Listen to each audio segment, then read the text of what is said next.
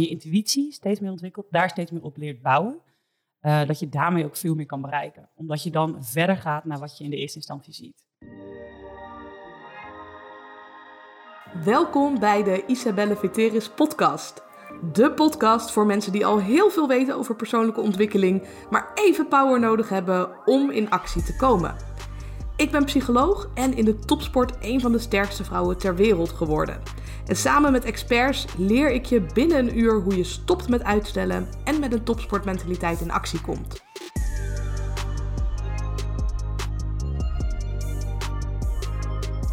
Yes! Nou, ik zit hier in Amsterdam bij Paulien. En voor de mensen die jou nog niet kennen, zou je het kort iets meer over jezelf willen vertellen? Yes, ja, natuurlijk. Nou, ik ben dus Pauline, Pauline Pater. Ik ben 29 jaar en woon sinds twee weken in Amsterdam. Hiervoor woonde ik in Utrecht en oorspronkelijk kom ik uit een klein dorpje. Dus je zou zeggen, ik ben een plattelandsmeisje. Ik ben presentatietrainer van beroep. Dus dat houdt in dat ik ja, anderen help hoe ze met plezier en zelfvertrouwen op het podium kunnen staan. En daarin ga ik ook nog wel een stapje verder. Omdat ik vaak zie dat er allerlei belemmerende overtuigingen zijn die tussen jou en jou instaan. Die ervoor zorgen dat je jezelf gaat verstoppen. Of bijvoorbeeld jezelf veel groter maakt dan dat je bent. En ik kijk dan ook met je mee van oké, hoe kunnen we dat doorbreken? Dus aan de ene kant ben ik trainer. Aan de andere kant zou je ook kunnen zeggen dat ik echt coach ben. Doordat ik ja, jou echt help naar het volgende level door alles wat er nu nog tussen jou en jou in staat te doorbreken. Er zit vaak veel meer tussen, hè? niet alleen maar de trucjes die je aanleert en dat je voor een groep kan spreken, maar die hele laag van gedachten en gevoelens die eronder zit. Ja, en ik merk soms wel dat mensen denken van, oh joh, ik wil een training en top, dan krijg ik van jou tips en trucs. Ja, dat is prima. We kunnen eerst gewoon tips en trucs doen en dan inderdaad, dan weet je hoe het beter kan. Maar op het moment dat je het niet echt vanuit jezelf het kan doen, dan zie je dat het voor de lange termijn niet heel vaak heel effectief is. Dus dat je het dan ja, voor twee maanden heel goed doet en dat het daarna dan weer afzwakt. Terwijl als je het echt vanuit de kern aanpakt, ja, dan heb je gewoon voor de rest van je leven profijt ervan. Ja, en waarom is het zo belangrijk om te kunnen presenteren? Ja, je doet het constant. De mensen denken, oh, presenteren, oh, dat is tijd voor de groep. Nee, ja, ik ben nee, geen public speaker, ik hoef dat niet te nee, kunnen. Nee, joh, ik heb dat helemaal niet nodig. ja, denk, wacht eventjes. Op het moment dat dat je een ruimte binnenkomt lopen. Op het moment dat je iemand voor het eerst ontmoet, zelfs bij de cashier in de supermarkt. Ja, dat is ook allemaal presenteren. Presenteren gaat heel erg over jezelf laten zien in relatie tot de ander. Dus ja, op het moment dat jij een ruimte binnenkomt lopen en je voelt je bijvoorbeeld onzeker over de rol die je op dat moment hebt of over jezelf. Ja, kijk, ik in mijn rol, ik zie dat gelijk. Ik zie dan, hé, hey, je schouders, hé, hey, je kijkt wat schichtiger, hé, hey, je gaat op, gelijk op zoek naar bekenden. Oh ja, wacht, hey, die zit dus niet helemaal in jezelf. Dus daarin ga je dan op zoek naar de bevestiging van de ander. Ja, en wat mij opvalt bij mensen is dat vaak vanuit een bepaalde pijn dat die passie volgt. Dus de reden dat ik over mindset spreek is omdat ik niet altijd een sterke mindset heb gehad. Ben jij zo ook bij het presenteren gekomen? Nou, ik heb er wel vaak over nagedacht. Ook, ook wegens het gezegde van bij de, de kraan lekt ook bij de loodgieter. En presenteren, ik weet wel dat ik vroeger niet goed was in presenteren. Dat ik echt all over the place was. Dus ik ben ook vrij lang, ik ben 1,83. Ik weet ook nog echt toen ik puber was en een spreekbeurt moest houden, was ik ook al over de place. Ik besprak met mijn handen en mijn voeten. En dat was ook echt heftig om naar te kijken. Dus daarin had ik wel echt iets te leren. Weet ik ook. En daarin heb ik dus ook wel echt veel geleerd. Maar ik denk ook dat het nog wel voortkomt uit meer pijn. Ik kom bijvoorbeeld zelf ook uit een heel groot gezin. Dus op het moment dat je opgroeit in een gezin met dan in totaal elf kinderen. Ja, realistisch gezien krijg je gewoon minder aandacht dan dat je opgroeit in een gezin met twee kinderen. Dus ik denk wel dat ik ook vanuit vroeger toch een bepaalde pijn heb dat ik me minder gezien heb gevoeld dan dat ik uiteindelijk echt zou willen. En dat ik daardoor ook wel meer op het podium sta, omdat je dan ook, ook wel op die manier wordt gezien. Ja, ze vond dus, een overcompensatie daarin ja. Uh, van vroeger. Ja, en ik weet nog wel helemaal in het, in het begin ook, toen ik net was gestart, dat ik dat ook heel belangrijk vond dat ik werd gezien als trainer in mijn rol. Dus dat mensen zeiden hoe goed ik was enzovoort. En dat ik ook vrij snel dacht van, ah wacht, er zit hier voor mij gewoon een pijn of een een onzekerheid. En die ga ik dus halen bij de ander. En ik heb op dat moment gewoon heel veel zelf werk gedaan om ervoor te zorgen dat ik echt gewoon heel zeker ben over wie ik ben en wat ik kan. En vanuit die positie is het veel makkelijker om iemand te helpen, omdat je dan gewoon weet, yo, ja, ik ben ik, dit is wat ik kan. Uh, ik zie bij jou dit en dit, dit is wat ik voor jou zou kunnen betekenen. En als ik je mag helpen, dan help ik je graag. En als dat niet zo is, ja, dan vind je het wel bij een ander. Dus dan uh, heb je de ander niet nodig voor die validatie van waarde voor jezelf. Exact. En ik denk ook dat het niet gaat om jou. Nee. Het gaat om het helpen van de ander. En dat het heel egoïstisch is om daarbij met jezelf bezig te zijn. Ja. Om dus die eh, waardering daaruit te halen. Ja. Um, en die waardering zit niet alleen maar in jou als persoon, maar vooral in wat jij te bieden hebt, maar ook in die persoon zelf. Ja. Wat zij eruit halen. Ja, en je bent ook echt als trainer, ben je gewoon een middel. Dus Ja. daarin is het gewoon heel belangrijk dat je je volledige ego loslaat. En gewoon echt kijken, oké, hoe kan ik jou helpen? Dus eigenlijk is het heel, het is vooral een heel dienend beroep.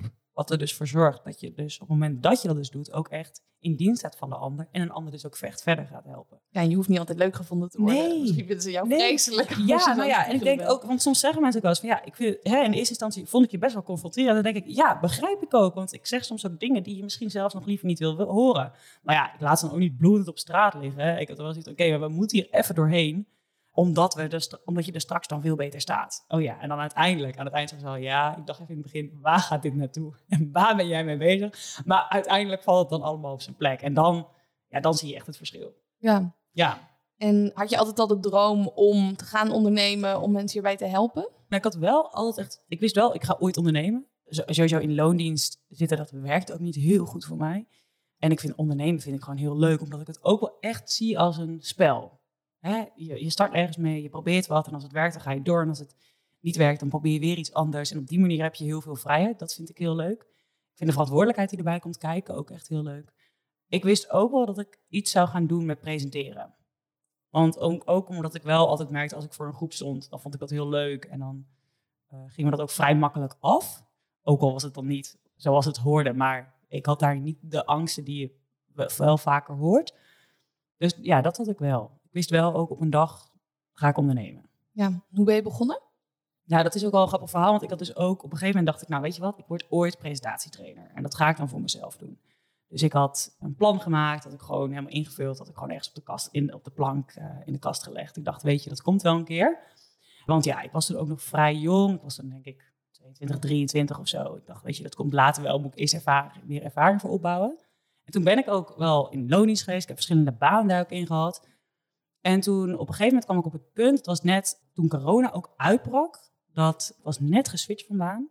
En toen zat ik dus nog in mijn proeftijd en toen werkte ik bij een bedrijf die net heel veel hadden geïnvesteerd in allerlei projecten. En die hadden dus nieuwe mensen nodig om een soort van die groei door te kunnen laten gaan. Alleen toen kwam corona en zij zagen al gelijk daar het ergste, het ergste scenario voor zich. Dus zij zeiden ook, ja, wij gaan hier gewoon zo slecht uitkomen, er moeten nu mensen uit. Ik zat nog in mijn proeftijd, ik had gewoon pech, ik moest eruit. Nou, oké, en ik had toen echt zoiets van, nou, oké, wat ga ik doen? Ik ga, laat ik even kijken bij banen die er zijn, laat ik even kijken of ik daar echt iets in kan. En ik zat al die banen te bekijken en dacht, ja, ik vind het eigenlijk allemaal gewoon verschrikkelijk. En toen dacht ik, en ik heb dat plan nog. Dat plan ligt gewoon in de kast. Dus waarom pak ik dat plan er niet bij? Ga ik het gewoon nog verder uitwerken? Schakel ik juist de mensen in die met me mee kunnen denken? En ga ik het niet gewoon proberen? Dan heb je ook een potje voor jezelf, voor als het Ehm. niet zou lukken of als het echt... eh, Nou, ik had niet heel erg een potje, maar wat ik wel had, is omdat ik dus eh, mijn, hè, vanuit de, het initiatief vanuit de werkgever was ik dus, was mijn contract niet doorgezet, hè, was mijn ah, proefperiode beëindigd. eh, krijg je van de WW. En daar had ik ook echt wel voor mee. Dus ik had niet echt een enorm potje. Ja, maar ik had wel, ik had hele lage kosten. Ik zat in een huurhuis waar ik heel goedkoop zat. Ja, corona, alles was dicht, dus je ging ook veel minder uit. Ja, dat waren wel allemaal dingen die in dat opzicht voor mij ten goede werkten. Ja. Hoe ben je toen gaan opzetten? Nou, toen ben ik dus, ik ben dus gewoon mijn plannen gaan uitwerken. Ik ben gewoon, ik ben gewoon gaan testen hoe het is dat ik dan presentatietrainer was. Dus ik ging dan bijvoorbeeld, dan sprak met iemand die mij nog niet kende. En dan zei ze, nou, wat doe je? Zeg kijk, ik ben presentatietrainer. En dan ging ik gewoon even kijken, welke vragen krijg ik dan van mensen? En kan ik antwoord geven op die vragen? Ik dacht, ja, als, ik, als zij allemaal ingewikkelde vragen gaan stellen en ik kan ze niet beantwoorden, Ben ik dan Ja. eh, ben ik wel het juiste aan het doen. Dus eh, nou, ja, dat ging ik, eh, daar, daarin ging ik dat gewoon even testen. En ik had dus ook op een gegeven moment, eh, dacht ik, ja, ik heb gewoon iemand nodig die meer verstand heeft van ondernemen dan ik, die met mij mee kan kijken. Dus die gewoon soms tegen mij zegt, yo, dit moet je doen. Of, hey, zou je dit nou wel doen? Op dat moment eh, had ik contact met Tineke Zwart. En wij kennen elkaar van een event, hebben we elkaar ooit ergens ontmoet. En zij werd op dat moment gecoacht door Tibor Orgers.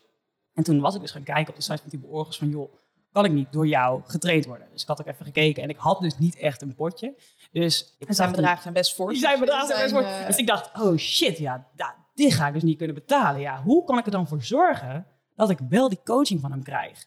En toen, op een gegeven moment, dat was echt een week later, toen deed hij een shout-out op zijn Instagram van, yo jongens, ik zoek een mentee. Dus iemand die rotklusjes voor mij opknapt en in ruil daarvoor mag je mee naar alle operaties.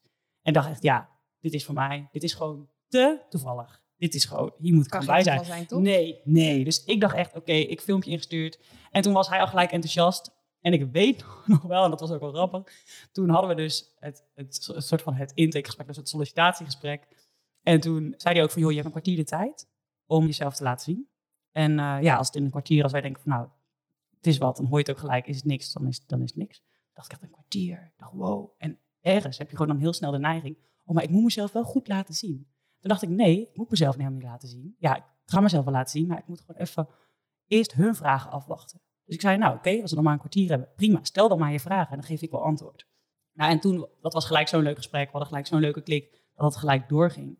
En wat ik daar ook wel heel erg in merkte, van oh ja, op zo'n moment, als je dus met iemand in een gesprek zit waar je wat van wil leren, maar die in dat opzicht verder is dan jij, ja, ga dan wel echt kijken, oké, wat kan ik brengen? Dus eh, ja, op dat moment, hij vroeg toen ook letterlijk van ja, wat heb ik er dan aan op het moment dat ik jou als mentee in mijn bedrijf heb? Wat zei je toen? Nou ja, en toen zei ik, ja, sowieso, ik ben, ik ben super enthousiast. Dus als je die energie al om je heen hebt, dat is al winnen. Maar daarnaast ben ik ook echt een aanpakker, denk ik heel creatief. Uh, ben ik in dat opzicht, heb ik van veel dingen wel verstand. Dus ja, dat kan je me allemaal, kan je me allemaal in, uh, in aanpakken. En daarnaast kan ik ook wel voor een groep zorgen als dat nodig is. Op het moment dat jij dat even niet kan. Dus stel je voor, je hebt een groep een hele dag en ze moeten met z'n allen lunchen. En ja, hij gaat er dan niet bij zijn, maar er moeten wel dingen geregeld worden. Ja, dat kan ik voor je doen. Ja, je bent niet bang om dingen te vragen of te regelen. Of zelfs dingen voor de groep te doen. Ja. Dat doe je nu ook ja. nog vandaag de dag. En dat deed ja. volgens mij toen ook. Ja, dus ik dacht, nou, dat kan ik voor je doen. Of op het moment dat je ja, die hele mailbox nu overstroomt. Ja, ik kan hem voor je leegmaken. Hoe chill is een lege mailbox? Dus op die manier ja, moest ik wel ook voor mezelf even helder hebben. Van, oh ja, waar ben ik goed in? En wat, waar, ja, hoe heeft de ander daar wat aan? Ja, en ik denk dat het ook belangrijk is voor de luisteraar. Van als je van iemand wat wil leren, kom iets brengen in plaats van dat je alleen maar komt halen. Want als jij daar was gekomen vanuit, oh, ik wil me bewijzen naar hen toe, dan kom je ja. te halen in plaats van dat je iets komt brengen. Precies. En ook dat ik altijd dacht, ja, maar ik wil dit, want dan chill, dan krijg ik coaching van jou en dan kan ik mee naar al die operaties. Nee, wacht eventjes. Het is wel win. Hè? Het moet, voor, allebei, het moet voor allebei leuk zijn. Dus dat, uh, ja. Ja. En daar heb ik heel veel, daar heb ik echt wel veel aan gehad hoor. Toen ben ik gewoon vier maanden daar en meegedraaid. En Ondertussen zet ik me gewoon bedrijf, mijn bedrijf op. En wat ik ook wel heb gedaan, is dat ik mijn netwerk, veel mensen uit mijn netwerk heb benaderd. Dat ik gewoon zei van, yo, ik ben dit gaan doen. Ken je nog mensen die dit willen? Die geïnteresseerd in zijn? En dat ze, ja, nou ja, en dan ging het balletje wel rollen. Dat ze zeiden van, nou ja, wij kennen wel mensen, want wij zijn zelf die mensen. Dus wanneer kan je bij ons langskomen? En daar had ik gewoon wel uh, echt mazzel mee. Ja, en je geeft dan presentatietrainingen. Wat zijn de dingen waar de meeste mensen tegenaan lopen? Welke trends zie je daarin? Nou, nummer één is denk ik wel dat mensen altijd veel te veel informatie geven in één keer. Die, dat ze echt denken van oké, maar ik sta nu op het podium of ik sta nu voor de groep. Dus ik moet echt goed, echt iets komen brengen. En dat inhoudelijk ook heel goed moet zijn. Ja, dat het inhoudelijk echt perfect moet zijn. Eh, duizend en één bewijzen waarom jouw kernboodschap waar is. En daarmee volledig de luisteraar omverblazen. Dus dat de luisteraar denkt van, ja, het was echt een goed verhaal. Maar uh, ja, wat moet ik er nu mee? Geen idee. Dus dat, zie, dat is echt een nummer één wel. Ik denk nummer twee ook wel is dat mensen vaak denken... oh ja, het moet uh, heel goed zijn dus ook. Dus het moet heel formeel zijn. En het daarmee echt helemaal plat staan. Slides met zoveel tekst of saaie foto's. Of zichzelf helemaal aan gaan passen. En daardoor het persoonlijke eruit halen. Ja, dat is heel anders zijn in hun presentatie dan wie ze in het echt zijn. Ja, en dat, dat zie ik ook echt op alle levels. Want ik train dus ook ja, mensen uit de boord, zeg maar. En soms ook trainees. Dus daar zit, daar zit echt wel veel tussen. En ja, dat zie je toch overal terug. Dus dat zijn wel de twee, de meeste, denk ik. En de derde die ik ook wel veel zie, is dat mensen toch vaak op het moment dat ze op het podium staan, veel te druk zijn met zichzelf dan met een publiek. Ze hun eigen hoofd zitten en daardoor een blackout krijgen. Ja. Vinden, ze me wel goed genoeg? Klopt het verhaal wel? In plaats van, ja, je staat daar, natuurlijk ben je goed genoeg, anders was je niet gevraagd. En ja, ze hebben wat van je nodig, daarom zitten ze in de zaal. Dus op het moment dat je ook gaat presenteren, dan zeg ik wel, bedenk vooraf, ja, what's in it for them? Dus wat komen zij bij jou halen? En ga daarop inspelen en geef ze dat. En doe dat echt gedoseerd. Dus wil ze niet alles geven op het moment dat ze meer info willen, dan komen ze wel bij je terug. Of je zegt gewoon aan het eind van je presentatie, joh, wil je nou nog meer hierover weten? Ga naar deze link, dan vind je een e-book en daar vind je alle wetenschappelijke informatie hierachter. En voor nu, wat je voor nu kan doen, is, en dan geef je gewoon een hele concrete actie. En vaak op het moment dat mensen die concrete actie gaan uitvoeren, ja, als mensen dingen ervaren, onthouden ze het veel beter. Ja, dus niet alleen maar dingen vertellen, maar laat ze het ervaren. En ja. ze niet verzadigen met informatie, maar inspireer ze zodat ze ook nog meer in actie willen komen. Ja. ja. En stel, ik zou bij jou komen en ik heb presentatieangst. Ik moet een presentatie gaan geven voor de groep. Ja. Maar ik vind het doodeng. Wat, wat gaan we doen? Hoe gaan we aan de slag? Ja, we gaan sowieso die angst even uitvragen. Dus ik ga hier gewoon helemaal meenemen met welke gedachten heb je dan. Dus jij, vooral, eigenlijk neem jij mij dan vooral mee. Hè? Jij vertelt mij dan wat je denkt en wat je denkt van de ander. En dan gaan we helemaal naar die oorsprong van die gedachten. Dus wat ik bijvoorbeeld best wel vaak zie, is ik ben niet goed genoeg. Oké, ja, hoe kom je erbij dat je niet goed genoeg bent? Wanneer was het eerste moment in je leven dat je dacht, ik ben niet goed genoeg? Oh, wacht, het was bij mijn moeder, want ik had een hele strenge moeder bijvoorbeeld. Oh, je moeder dan altijd tegen je? Hij moet altijd beter. En pas als ik een goed cijfer had, dan mocht ik daar wat over zeggen. Of ik werd pas gezien op het moment dat ik echt iets had gedaan. Oké, nou interessant. Dan gaan we daarop door. Stel je voor, als de gedachte ik ben niet goed genoeg, komt dan daaruit voor. Dus op het moment dat jij elke keer je gedrag aanpast aan die gedachte, wie is dan eigenlijk de baas over je leven? Ja, je moeder, toch? Want je moeder heeft ooit, is de bron van die gedachten. Dus op het moment dat jij handelt in die gedachten, is je moeder dan ook de baas. Ja, maar wiens leven leef jij? Oh ja, jouw leven. Oh ja, dus wat mag je gaan doen? Andere dingen geloven. Wat geloof je eigenlijk over jezelf? Dat je wel goed genoeg bent. Oh ja, waarom? Nou, en dan komen er duizend en mm redenen. Ze weten het wel. Ja, ze weten het wel. En dan, en dan gaat ook die mindset gaat, wordt zo anders. Waardoor je ook wel er heel anders gaat staan. Dus ik ga dan wel echt, ja, ik voel me dan vaak een beetje een psycholoog. Ben je ook dan? Ja, ben ik, ja, ben ik dan ook. Dus dan gaan we gewoon echt het helemaal uitvragen. En ook die nieuwe gedachten, die moeten dan ook weer opnieuw geprogrammeerd worden. Dus oké, schrijf maar tien gedachten op over jezelf. Tien positieve gedachten. En die ga je elke ochtend voor jezelf herhalen. En dan kijken we daarna wel weer verder. Nou, op het moment dat jij je dag al start en je herhaalt voor jezelf in de spiegel: van, ik ben goed genoeg, ik kan dit, uh, ik ben waardevol, uh, ik ben het waard om, weet ik veel, geliefd te worden, gezien te worden. Ja, mensen horen me graag. Mensen horen me graag. Dan gaat er al zo'n verschil komen. En ik merk soms wel dat, dat mensen dat lastig vinden, maar echt bij sprekersangst, dan zit het, dan zit het al zo in de emotie. Hè? Want angst is dan ook echt een emotie. Nou, dan zeg ik ook vaak van ja, je bent het een en je gevoel is het ander. Dus je kan, je bent angstig voor presenteren, maar je hebt een goed verhaal. En je hebt een goed verhaal, dat is een feit. En dat je angstig bent, is een gevoel. Dus dat ook loskoppelen. Dus dan ja, mensen zeggen vaak, ik ben niet goed in presenteren, maar je bent angstig. Ja. Maar je kan waarschijnlijk wel presenteren. Nou ja, en je bent angstig. Of ik zeg van, je voelt je angstig. Je voelt angst op presenteren. Maar ja, klopt het, klopt dat gevoel met de feiten? En dat dan ook naast elkaar leggen. En dan, ja, 9 van de 10 keer niet, omdat het gevoel ook weer gelinkt is aan iets subjectiefs. Ja. Dus stel, ik, ik heb sprekersangst, ik heb mezelf geherprogrammeerd, ik heb tien werkende gedachten voor mezelf herhaald elke ochtend. Wat gaan we dan doen? Want ik heb nog steeds geen idee hoe ik moet presenteren. Nee. Oefenen, sowieso heel veel oefenen. Dus ik ook al... voor de spiegel dan juist of juist niet? Nou, wat ik sowieso... Ja, je kan ook gewoon voor de groep gaan oefenen. Als dat bij sprekersangst lukt dat vaak niet, maar... Nee, ik ben mezelf maar gaan filmen op ja, camera ja, om dat, te oefenen. Ja, dat zeg ik ook wel vaak. Ook, zo, nou, ga jezelf filmen, maar en kijk het dan ook terug. Kijk het één keer terug met geluid zonder beeld. één keer zonder beeld met geluid. En één keer gewoon de hele video. En schrijf dan voor jezelf gewoon ook drie dingen op die je heel goed vond gaan. Want dan, dat is ook al een verandering in mindset. En drie dingen die beter konden. Nou ja, en dat blijven doen. En ik geef ze dan, ja, spreekangst, uh, spreeksangst zie je vaak wel ook echt bij beginnende sprekers. Dat ze echt heel erg spreeksangst hebben. En ik doe daar wel wat minder mee. Ik heb toch vaak wel de mensen die al regelmatig voor groepen staan die daar wel ook echt veel ervaring in hebben. En dan, dan kom je echt meer op dat stukje van overdeliveren en uh, ja, je rol niet helemaal pakken. Te veel aanpassen. Ja. Dat. En hoe ziet dat er concreet uit? Als ze dat dus niet doen. Als ze dat wel doen. Als ze dat wel ja, uh, ja, iemand die op het podium staat. Waarvan iedereen denkt, wat een saai verhaal. Ja, het is zo inhoudelijk. Ik raak gewoon helemaal de draad kwijt. Dat. Of iemand die die zichzelf veel groter maakt dan dat hij is. Dus heel wat schreeuwen, grote getallen. Of die zichzelf juist veel kleiner maakt dan dat hij is. Dus alleen maar naar zijn scherm staat te praten. Dus eigenlijk een beetje de type docenten. Van ja, bij de universiteit oh, ja. kon ik echt in slaap vallen. Ja. Terwijl het inhoudelijk was een heel goed verhaal. Ja. Maar het is maar 10% inhoud en 90% de vorm. Ja, uh, ja en, en dat is ook... Mensen vergeten dat vaak. Mensen denken vaak, oh ja, nee, het start gelijk bij het feit. Want dan kan ik gelijk ook laten zien dat ik echt iets te brengen heb. Terwijl in ons brein werkt dat gewoon anders. En ik verdeel dan altijd het brein in, in, in drie delen. Uh, en dat je dan zeg maar, je hebt dan een soort van de hersenstam waaraan je uh, oerbrein vastzit. En je oerbrein selecteert gewoon simpelweg op, ben je te vertrouwen of niet? Nou, op het moment dat jij als spreker al comfortabel het podium op komt lopen, een beetje van jezelf laat zien, dus niet helemaal afgelikt bent, maar gewoon wel kleding ook draagt die goed bij je past.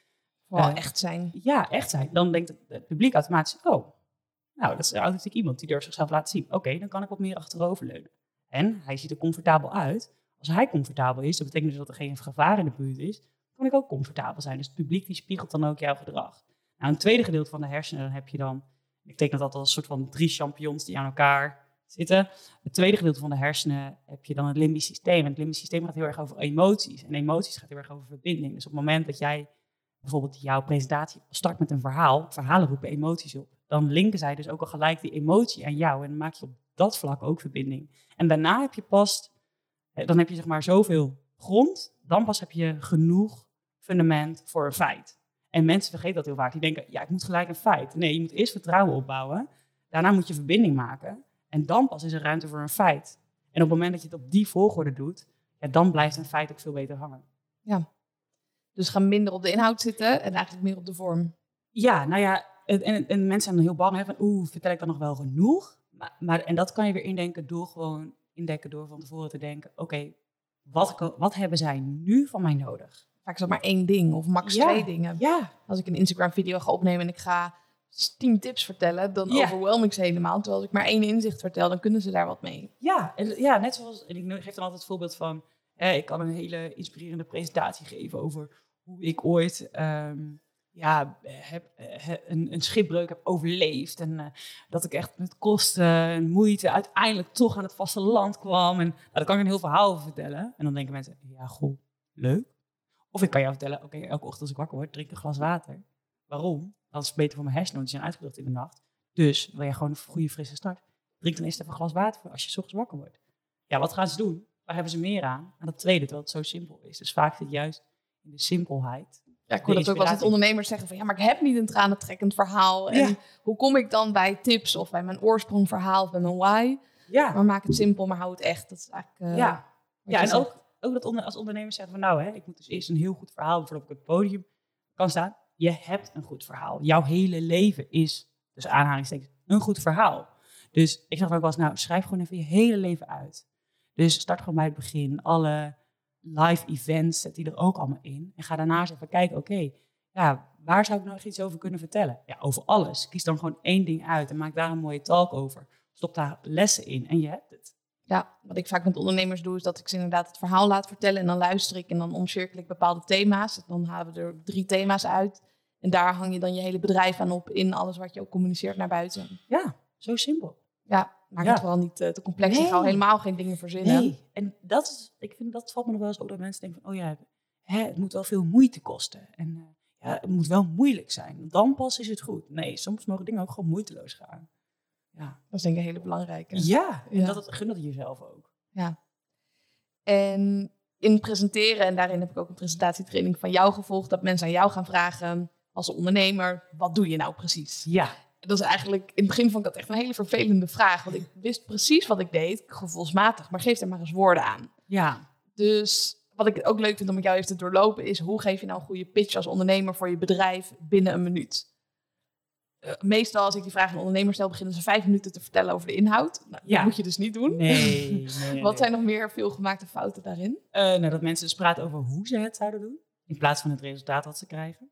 Dus uh, dat ze zeggen van ja, ik, ehm, nou, wat je doe, ik, krijg je die, ik geef dus die en die sessies en ik doe dus die en die dagen en ik uh, neem soms ook een weekend mee. Ja, maar wat is nou het resultaat?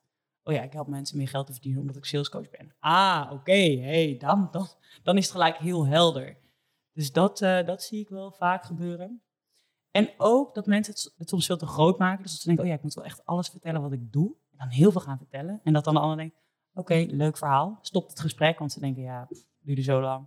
Stop maar. Ik denk dat het als ondernemer gewoon heel belangrijk, tenminste dat zie, vind ik heel belangrijk dat je in één zin kan zeggen wat je doet. Ja, dus binnen een minuut eigenlijk. Ja, eigenlijk sneller. Ja. Wat doe je nou precies? Oh ja, nou bijvoorbeeld neem het voorbeeld als salescoach. Ik ben salescoach.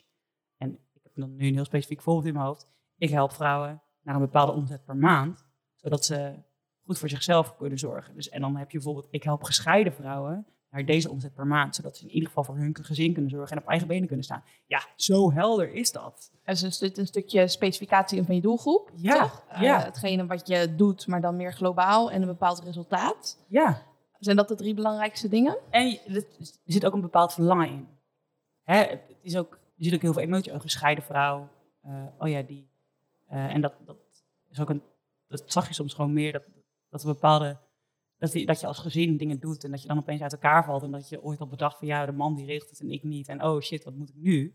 Ja, eh, daar zit ook weer, dan heb je gelijk heel veel gespreksonderwerpen van, oh ja, gebeurt dat nog in deze tijd? Uh, wie zijn dat dan? Uh, is dat, kan dat nu nog wel? Want als vrouw moet je, hè, moet je. Dat is natuurlijk ook... Hoe we het hebben bedacht als maatschappij. Ja, precies. Is ja. dat echt waar? Afhankelijk, uh, onafhankelijk zijn. Ja, dus dan, dan kan je... Het mooie van zo'n pitch is ook dat je dan gelijk heel mooi een monoloog kan starten. En ik denk dat dat vaak... Dat mensen dat ook vaak vergeten van... Oh ja, ik geef een pitch of ik geef een presentatie. Daarna is het klaar. Nee, dan, begint het pas. Ja, dan gaan mensen vragen stellen. Dan is er een kans op een gesprek. Dus eigenlijk als mensen geen vragen stellen, heb je het niet goed gedaan. Nee, ja, of je moet echt super duidelijk zijn geweest. Maar ja, als het daarna uh, helemaal stil blijft, dan uh, ja, is het niet helemaal goed. Maar wat ik ook nog wel eens zie, is dat mensen dan een presentatie geven en daarna bewust niks meer doen. Als spreker dus er niks meer mee doen. Dus je denkt gewoon, een presentatie geven, top, klaar ben ik lekker vanaf. Nee, ga daarna door. Dus ga over twee weken Zorg dat je mailadres hebt van de mensen die in de zaal zaten. Dus over twee weken nog een mailtje. Van, joh, je zat in mijn zaal. Uh, hoe vond je het? Of uh, weet je wat, ik heb ook nog dit. Uh, is dat ook niet iets voor jou? Ja. Dat je op die manier dat je het warm houdt. Precies, dus dat je aan de achterkant ook nog een business hebt. Om, ja. Nou ja, misschien een training te verkopen. Of in mijn geval een boek. Ja. Of op andere manieren om zaken met ze te doen. Ja, dat je het gewoon even... Je mag het ook commercieel insteken. Ja, ook al word je betaald om op een podium te staan. Ja. ja, want ook op het moment dat je op een podium staat dat is dus zo'n briljante kans. Dan heb je dus, stel voor, je staat voor een zaal van 500 mensen. Heb je 500 mensen die dus bijvoorbeeld een half uur of een uur van jouw tijd. Dus jij krijgt, jij krijgt van hun ook die tijd. Nou, als zij een uur naar je hebben geluisterd, dan willen ze vast wel meer van je. Ja. En willen ze dat niet, dat is ook prima, want dan weet je dat ook weer, dan zijn dat ook gewoon niet je klanten. Het is echt de, briljantste marketingtool die er is. Je wordt betaald om marketing te doen, hè? Ja. ja. Ja, en ook vaak zijn evenementen ook gewoon heel blij met sprekers. Oh, ja. ja. en vaak omdat ik ergens mag spreken, mag ik ook weer op een andere plek spreken. Ja. Omdat mensen het zo leuk vinden, dan vertellen ze er weer over door. Ja. En wat ik zelf ook het toffe vind, als je één op één coach bent, hebben mensen een bepaald maximum bedrag wat ze daarvoor willen betalen. Terwijl als je voor een grote groep komt spreken, dan liggen die bedragen heel anders. Dan kan je met een uurtje kan je de maandsalaris verdienen. Oh, absoluut. Ja. Dus als je, ja, je kan het gewoon heel slim insteken. Dus los, je moet het ook wel leuk vinden. Of als je, gewoon, als je bij jezelf al ergens het verlangen voelt, oeh, ik zou dat wel willen. Ja, ik hoor het vaak dat ondernemers zeggen, oh, ik wil echt voor hele grote groepen mensen spreken. Maar dan hebben ze nog heel veel sprekersangst, dus dan weten ze ja. niet helemaal hoe ze dat voor elkaar moeten krijgen. Ja, nou ja, pak er eerst even de sprekersangst aan, maar kijk ook even voor jezelf, waarom wil je zo graag spreken? Wat is voor jou dan de reden dat je graag voor zo'n grote groep wilt staan? Zodat je ook weet dat, het, dat je het vanuit de juiste behoefte doet. Ja, en niet vanuit uh, de bevestiging van buitenaf ja. bijvoorbeeld. Ja, en ook niet denk van, oh, pas als ik op zo'n podium sta, ja, dan ben ik goed genoeg. Nee. Ja, of ik moet honderden mensen helpen, dan pas maak ik impact. En met één iemand lukt dat niet. Nee, dat is, ja. Je moet ergens beginnen. Ja, precies. Start gewoon en dan gaat het balletje vanzelf rollen. Ja. ja. Ik denk iets wat wij ook allebei gemeen hebben, is dat we heel hoog kunnen zitten in onze energie. Yes. Hoe doe jij dat? Uh, hoe doe ik dat? Nou, ik zorg sowieso er wel voor dat ik veel dingen heb in mijn leven die ik echt leuk vind. Uh, Wat zijn dat naast ondernemen? Naast ondernemen, nou, ik, ik hou ook wel echt van avontuur. Dus, en dat, dat bouw ik ook wel in. Dus soms gewoon spontaan met vrienden dingen doen. Of dat ik kan zeggen, nou, kom, we gaan lekker een weekendje weg. Of het kan ook zoiets simpels zijn van, hé, hey, er is een nieuwe ijsjesbar geopend. Zullen we hem proberen? En weet je wat, dan testen we alle smaak ijs. Of niet, we testen er maar drie. Maar wel allemaal van dat soort kleine dingen die ervoor zorgen dat het leven ja, gewoon een beetje charme krijgt. Dat je niet in die vaste patronen blijft hangen. Nee, nee. En ik denk dat deels vaste patronen goed zijn hoor. Zoals ja, daar hoef je niet meer na te denken. Zoals je tanden poetsen, sporten. Ja, bijvoorbeeld of weet ik veel, als je, als je met een doelenplan werkt voor je onderneming, dat je bepaalde dingen doet. Bijvoorbeeld, ik schrijf elke week een blog. Oké, en je hebt dat gewoon als gewoonte aangeleerd. Stop, helemaal prima. Maar ik denk dat in je leven gewoon, tenminste dat vind ik zelf, daar mag gewoon een bepaalde spontaniteit in zitten. En wat plezier, zodat je ook kan genieten van het leven. Want ja, je bent hier nu. Ja, maak er dan wat van. En ja, dus hoe doe ik dat? Dus wel door dat soort dingen te doen. Ik probeer ook vaak nieuwe dingen uit. Uh, dat vind ik heel leuk. Ik hou er ook wel echt rekening mee dat ik bij mensen omga die me ook echt energie geven. Dus dat, daar ben ik ook wel echt scherp op. Is het veel veranderd voor jou sinds je bent gaan ondernemen, de mensen in je netwerk? Ja, vind ik wel. Ja, een tijdje geleden vierde ik ook mijn verjaardag en ik had heel bewust ervoor gekozen om maar een klein groepje uit te nodigen. Gewoon een soort van mijn inner circle. En toen keek ik ook zo om me heen. Dus we zaten met een groepje van acht, negen mensen. En toen dacht ik, oh ja, er zitten hier gewoon meer dan de helft. Kende ik ruim twee jaar geleden nog niet. Leuk is dat, hè? Ja. Dus ik vind dat superleuk. Ja, ik vind het sommige ook echt heel mensen, Dan heb ik wel het gevoel alsof ik ze al jarenlang ken. Ja. Ja, en dat inderdaad, dat vind ik wel echt heel bijzonder. En, maar tegelijkertijd vind ik het ook lastig naar mijn vrienden van vroeger. Omdat ik dan ook daarin wel soms een bepaald schuldgevoel vo- voel. Van denk, oh ja, ja laat ik jullie niet stikken. Of denk, denk je nu misschien van, ja, hè, kijk, ze is een andere richting ingeslagen en ze laat mij vallen. Maar tegelijkertijd weet ik ook, ja, vriendschappen die gelijkwaardig zijn. En waar je allebei energie van elkaar krijgt. Dat zijn gewoon de beste vriendschappen. En je wilt zelf ook niet in een vriendschap zitten waarvan je denkt, ja, zij vindt het niet leuk om hier te zijn, maar ik wel. Ja, Ja, of als je andere kernwaarden daarin hebt. Ja. Dus een voorbeeld voor mij is dat heel veel vrienden van mij zijn miljonair. En dat is niet zozeer omdat ik ze daarop selecteer. Maar omdat je dan dezelfde kernwaarden hebt. Dat geld belangrijk is, dat je fysiek belangrijk is, dat je mindset belangrijk is. De meeste vrienden van mij zitten ook in een relatie. Dus dat je daarin matcht ook op je Ja. kernwaarden en de resultaten die je daarbij behaalt. Of dat je ondernemer bent, is daar eigenlijk een logisch gevolg van. ja, omdat je dus bepaalde kernwaarden hebt. Want ook, ik denk, hè, geld is denk ik ook niet per se jouw kernwaarde. Nee, maar wel de vrijheid. ja, precies. Oké, al geld is het middel tot meer vrijheid. Oké, dus daarin haak je ook op elkaar, aan. En ik hoorde pas ook wel een mooie vergelijking van iemand die zei van ja, je hebt gewoon de zes basisbehoeftes hè, Ja. van Tony Robbins. Volgens mij is het groei, connectie, eh, significance. Nou ja, zo heb je er nog een paar. En hij, eh, zekerheid zit daar bijvoorbeeld ook bij. En hij zei, ja, de twee die voor jou daarin het belangrijkste zijn, leg die ook eens naast de vriendschappen die je hebt. En vaak zie je dan, daar waar jouw menselijke behoefte niet wordt vervuld, dus bijvoorbeeld voor mij is vrijheid dan heel belangrijk. Nou, op het moment dat ik merk van, oh, een ander geeft mij geen vrijheid, dan haak ik af. Dus, en ik heb bijvoorbeeld ook een oude vriendin van mij, die is echt super van de zekerheid alles moet helemaal goed zijn. En dan, ik merk nu gewoon dat wij niet meer matchen, omdat mijn leven op heel veel vlakken niet per se zeker is. Zoals nu ook, dan ben ik weer verhuisd. Ja. En dan, ja, en dat is wel wat ik nodig heb om leuk te kunnen leven. Precies, die afwisseling. Ja. ik heb hetzelfde als je het hebt bijvoorbeeld over geld. Ik geloof heel erg in overvloed. En ik wil heel graag geven aan andere mensen. Maar als mensen dat dan op een weegschaal willen bijhouden... en met allemaal tikkies gaan werken om 2 euro terug te vragen... dan haak ik ook al snel af. En ik Ja. merk dat juist mensen die daarin meer vanuit schaarste denken... dat soort dingen eerder doen. Of inderdaad het heel belangrijk vinden om die stabiliteit op alle vlakken in hun leven te krijgen... in plaats van het avontuur op te zoeken. Ja, ja. Dus ik zat wel even te denken, ik, en ik merk wel, want soms denken mensen, van, oh je zit altijd hoog in energie, dus je hebt nooit slechte dagen. Nee, dat is niet waar. Ik heb ook, jij waarschijnlijk ook, hè? Tuurlijk. Tuurlijk, hè, we hebben allemaal. Mensen denken dat wel. Ja, Ik krijg wel eens ja. de vraag van je hebt altijd zoveel energie, je lijkt altijd zo Ja. blij. Eh, is het natuurlijk niet altijd zo, maar zelfs al voel ik me niet zo lekker in mijn vel, dan kan ik me daar wel weer lekker over voelen. Dat Ja. dat er mag zijn. Ja, en soms denk ik ook gewoon, joh, ik heb vandaag gewoon even mijn dag niet. Oké, ik ben er gewoon even niet. Prima, ik doe wat ik moet doen. En meer niet. Ja, dan prima. En als ik dan een keer gewoon lekker ga Netflixen in mijn bed. Ja, dan ga ik toch lekker Netflixen in mijn bed. Want dat is dan blijkbaar ook wat ik op dat moment gewoon even nodig heb. En ik ben wel heel erg van, ook al is het nog zo donker, er zijn toch altijd nog dingen in je, in je le- het leven die ook goed zijn. En het kan ook naast elkaar bestaan. Absoluut. Ja, Ja. Ik heb zelf natuurlijk in mijn leven heel veel donkerte gezien. Ja. En zelfs op die momenten waren er nog lichtpuntjes. Dus als Ja. je weet dat je dat aan kan, dan zijn ook die meh-dagen dat ik denk, ja, het is even een baaldagje. Ik ben wat Ja. vermoeider of ik zit wat minder lekker in mijn vel. Maar who cares? Want ik weet dat het morgen of volgende week dat het weer beter is. Ja, Of dat Ja. ik er in ieder geval mee kan dealen voor mezelf. Ja. ja, en dat is ook wel. Ik heb ook wel eens gewoon momenten gehad dat ik dacht van, nou, pff, waar gaat dit naartoe? Soort van. En dan dacht ik, herhaalde ik altijd wel voor mezelf: over tien dagen kan mijn leven echt volledig anders zijn. En dat is echt zo: in tien dagen kan er zoveel gebeuren. En ook het motto zo van, ja, ook dit gaat weer voorbij. Alles gaat voorbij. Ja, ook dit.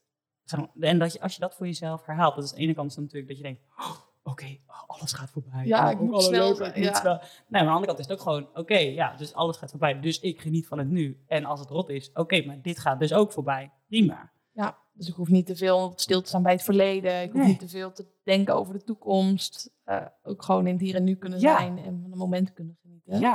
Aan de andere kant is het ook wel belangrijk, denk ik, om vooruit te kijken. Ja. Jij bent ik ook eh, bezig met doelen stellen, met plannen daarvoor maken. Kijk je dan ver vooruit of juist op kortere termijn? Nou, op korte termijn heb ik juist gisteren ook weer een nieuw plan voor gemaakt. Doe ik altijd wel een van 100 dagen plan. Dus dat is gewoon een kwartaalplan. Waarin ik dan één thema kies, eh, kernprocessen daaraan ophang. En dan acties die ik in de week kan doen. Simpelweg voor mezelf bepaalde focus. Dat ik gewoon per week gewoon weet. Oké, dit moet ik nu doen.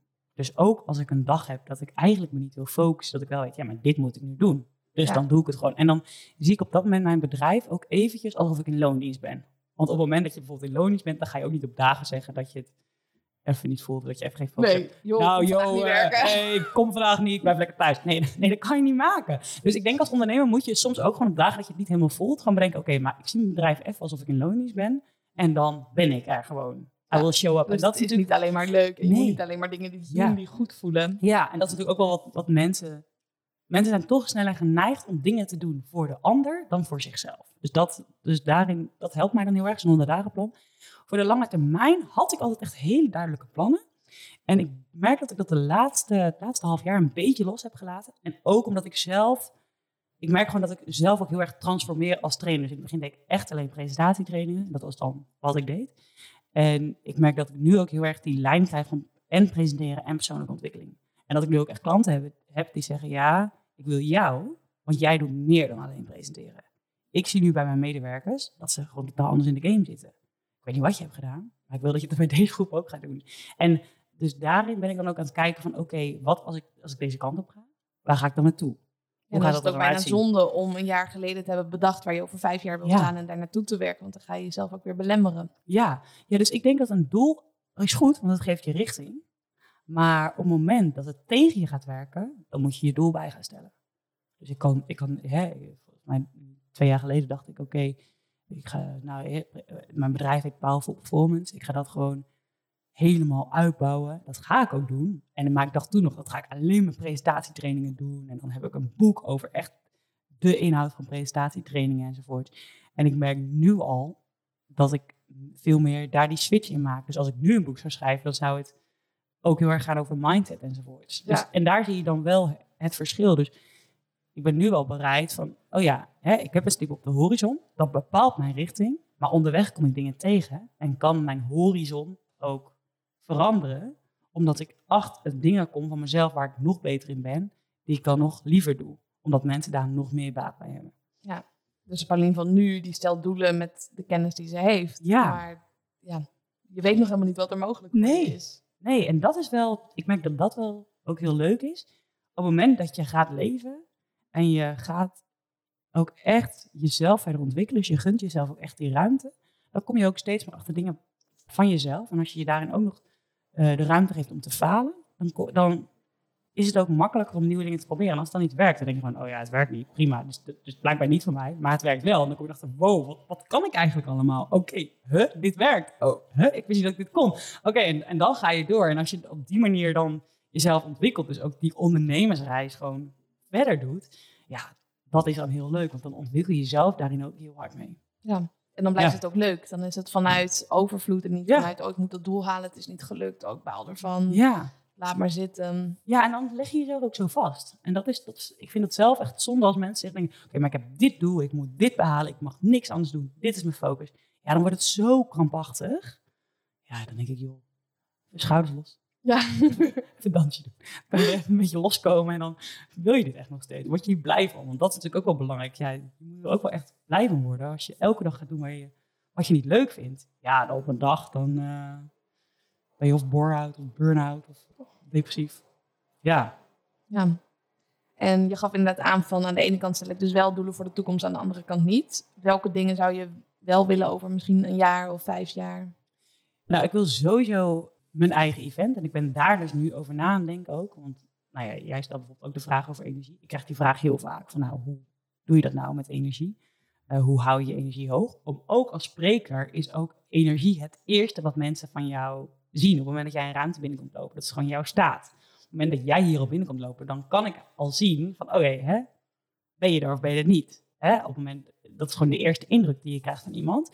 Dus ik ben nu wel aan het nadenken van, oké, kan ik niet een event maken waarop mensen dan gewoon binnenkomen en dan gaan ze een energie, daar geven ze een cijfer voor en dan gedurende de dag, dan krijgen ze allerlei oefeningen die ze gaan doen en aan het eind van de dag, dan uh, doen ze nog een keer en dan hebben ze aan het eind van de dag ook heel helder van, oh ja, uh, hier gaat mijn energie van omhoog, hier gaat mijn energie van naar beneden. Dus dit kan ik altijd doen. ja. die je kan doen. Ja, dus daar ben ik nu mee bezig. En dat komt in januari, wil ik dat ook echt gaan geven.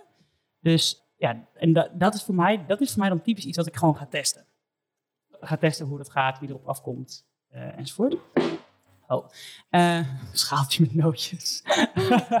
dus, uh, dus dat, daar ben ik dan wel mee bezig. En ik wil wel uiteindelijk ook echt het bedrijf Powerful Performance gewoon groter maken. Uh, daar dan ook echt mijn eigen trainers in hebben enzovoorts. Zodat ik niet alleen maar degene ben die trainingen kan geven, maar ook dat er uh, anderen zijn die die trainingen kunnen geven. En dat het wel een bepaalde, uh, ja, bepaald, bepaalde merknaam wordt, die ervoor zorgt dat mensen weten, oh, je hebt een trainer gehad van Powerful Performance. Oh, oké, nou, hè, dan heb je wel een training gehad. Ja. ja, Dus, dus daar ben, ja, dat ben ik gewoon wat meer aan het uittekenen.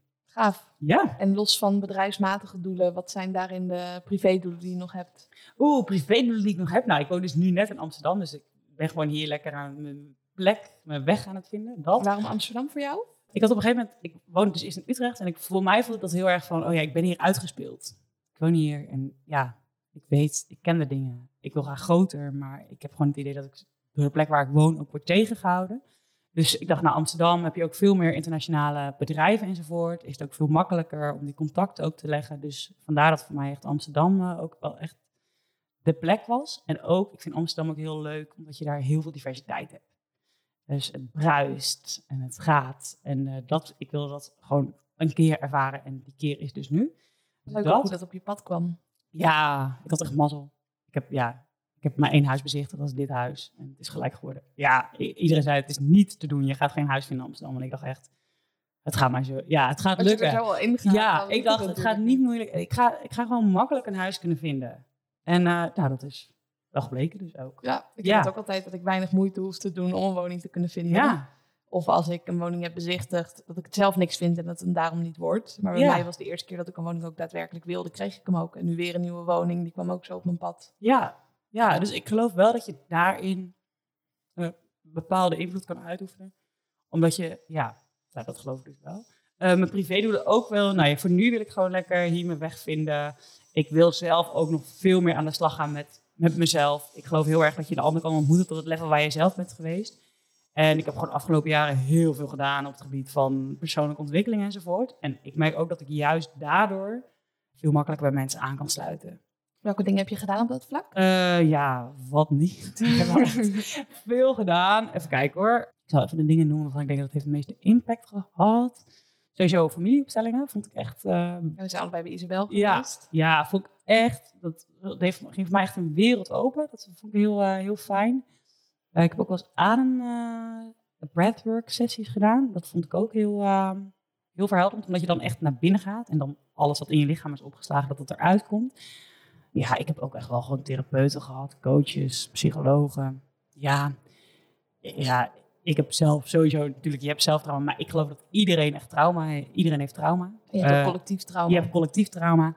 En ik, voor mij is het gewoon heel belangrijk dat ik dat, alles wat mij nu tegenhoudt in daadwerkelijk zijn wie ik ben, maar ook daarin de ander goed kunnen helpen, dat wil ik uit mijn systeem hebben. Dus daarin ben ik dan altijd gewoon aan het onderzoeken van oké, wat houdt mij nu nog tegen? Waar komt het vandaan? Wie kan mij helpen? Zodat dat doorbroken wordt. En zodat ik daar dan verder in kan gaan. En ja, omdat, ik dus, omdat je dus de ander ook kan ontmoeten tot het level waar je zelf bent geweest. En ik merk juist heel erg dat ik zelf echt die diepere laag constant aanga.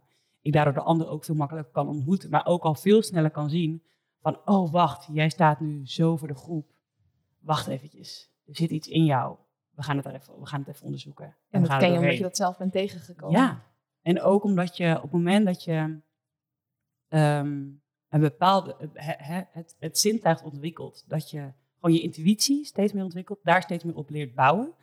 Uh, dat je daarmee ook veel meer kan bereiken. Omdat je dan verder gaat naar wat je in de eerste instantie ziet. Dus ja, ik denk dat als je op het moment dat je dat veel meer kan ontwikkelen, wat ik dus veel meer heb ontwikkeld door steeds hè, al die persoonlijke processen zelf aan te gaan, is het voor mij ook veel makkelijker om iemand te helpen. Ja, en ik zie dat hetzelfde dat als ondernemer, zeker als trainer of coach, ben verplicht aan jezelf, maar ook aan je klanten om je te ontwikkelen. Want daardoor kan je hen ook weer beter helpen. En ik zou mezelf ook een slechte coach vinden als ik niet met mezelf aan de slag nee, was. Ja, en ik heb ook echt wel eens soms, uh, weet ik veel, therapeuten gehad of zo. En dan had ik daar aan tafel en dan dacht ik, ja, jij zegt nu dingen, maar sowieso heb je echt geen idee wat er bij mij allemaal speelt. En uh, ken je jezelf nog niet eens. En dan moet je meer projectie van je eigen ja. dingen. Ja, en, en dat is ook al, en ik weet wel dat, stel je voor als je mij als cliënt hebt, als je, als je bijvoorbeeld psycholoog of therapeut ben. Ik ben niet de makkelijkste. Ik heb ook de opleiding maatschappelijk werk en dienstverlening gedaan. Dus ik ken de trucjes. En ik weet gewoon wanneer iemand een trucje doet. En dan denk ik, ja, leuk waar je mee bezig bent, maar dit is een trucje. En ik wil dat niet. Ik wil dat jij hier gewoon zit zoals je bent en mij helpt in wat ik nodig heb. En, en daarin heb je natuurlijk wel, er zijn ook zoveel slechte coaches en therapeuten en zo, ook heel veel goede. Maar ik geloof wel daarin, op het moment dat jij al jouw processen echt aangaat, dan kan je de ander ook veel makkelijker helpen. Omdat je weet waar ze doorheen zijn gegaan. En ook al kom je een keer bij een slechte coach of slechte therapeut, dan helpt het je wel omdat je in ieder geval aan de slag bent gegaan en vanuit daar weer verder gaat komen bij iemand die wel bij je past. Ja, ja dus ik zou ook altijd zeggen van geef niet op. Heb je een slechte coach, therapeut of iets, stop het. Ga op zoek naar een schrijf ander. niet alles af. Nee, ik niet van, oh, ik heb alles al geprobeerd. Ik ja. is zoveel. Ja. Ik geloof niet dat je... Nee, dat geloof ik ook echt niet. Ja. Maar alles wat ze kennen, hebben ze dan geprobeerd. Ja, maar er is nog zoveel meer. Of ze zijn er een beetje klaar mee omdat ze bang zijn dat het weer niet gaat werken. Ja, ja, maar het kan altijd. Als je er gewoon open voor staat, dan uh, komt ook wel. Er is ook zo'n quote van um, de mentor verschijnt als de student klaar, er klaar voor is of zo. Dus op het moment dat jij gewoon denkt, oké, dit is mijn hulpvraag en ik ben op zoek naar de juiste mensen die mij hier kunnen helpen. Ja, heb het er met mensen over. En dan zijn er altijd wel weer mensen die mensen kennen die je wel weer verder kunnen helpen. En op die manier kan dat balletje dan ook weer rollen. Ja, en daarmee zeg je indirect dus dat die mond-op-mond reclame heel belangrijk is. Dus als je zelf coach of trainer bent, de ene kant kan je inzetten op marketing, maar aan de andere kant zorg gewoon dat je goed werk levert. Want dan worden jouw klanten ook weer je grootste fans. Ja, absoluut. Ja, ja. en dat echt. Nou ja, en ik merk zelf als ik kijk ook naar de, de hè, waarom klanten bijvoorbeeld ook met, met mij weglopen. Dat, ja, dat is wel omdat ik ga al in. Dus op het moment dat ik ook een training geef, ja, ik ben er en we gaan ervoor. En sowieso aan het eind wil ik dat iedereen beter kan presenteren. Ja, we gaan niet hier onze tijd lopen voor doen. En ook met, gewoon met deze energie zit ik er ook in. En dat mensen gaan daar dan ook echt wel weer mee. Dus dat, en dat, dat werkt ten goede. Dus ik geloof ook wel heel erg dat wat je erin stopt, dat komt er ook uit. Dus op het moment dat jij als ondernemer al ingaat, dan mag je er ook op rekenen dat vroeg of laat het ook allemaal terugkomt. Kan bijna niet anders nee, toch? Maar ik denk dat veel ondernemers ook terughoudend zijn. Dat oh, ze ja, absoluut. al in durven te gaan om 101 reden. Ja, ja. Maar ja, dat, tenminste, zie ik altijd wel terug. Op het moment dat ik al, alle keren dat ik al in ben gegaan, ik zich altijd terugbetaald.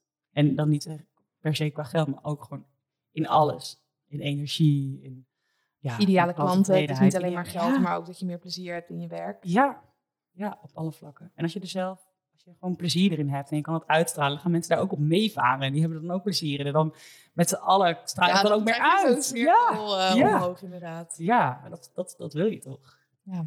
Ja. Ja. Nou, ik heb alles gevraagd wat ik wilde vragen. Oké, ja. en mijn neus begint te lopen oh, ja. de warmte, volgens mij. Dus uh, we gaan hem lekker afsluiten. Yes. yes. Helemaal goed. Oké, dankjewel. Hartstikke leuk dat je naar deze podcast hebt geluisterd. Mochten we nog niet connected zijn, volg me even op Instagram, @isabellelifts of download even mijn gratis e-book met meer dan 50 tips over mindset via isabelleveteris.com. En ik hoor ook heel graag wat je van deze podcast vond. En dat kan je doen door even een screenshotje te maken van eh, de podcast zelf, via Instagram even te delen wat je ervan vond en mij natuurlijk even te taggen. Want als topsporter kan ik alleen maar leren van feedback en hoor ik ook heel graag wat je ervan vond. En uh, ik wens je ook een hele fijne dag en dankjewel voor het luisteren en tot de volgende keer.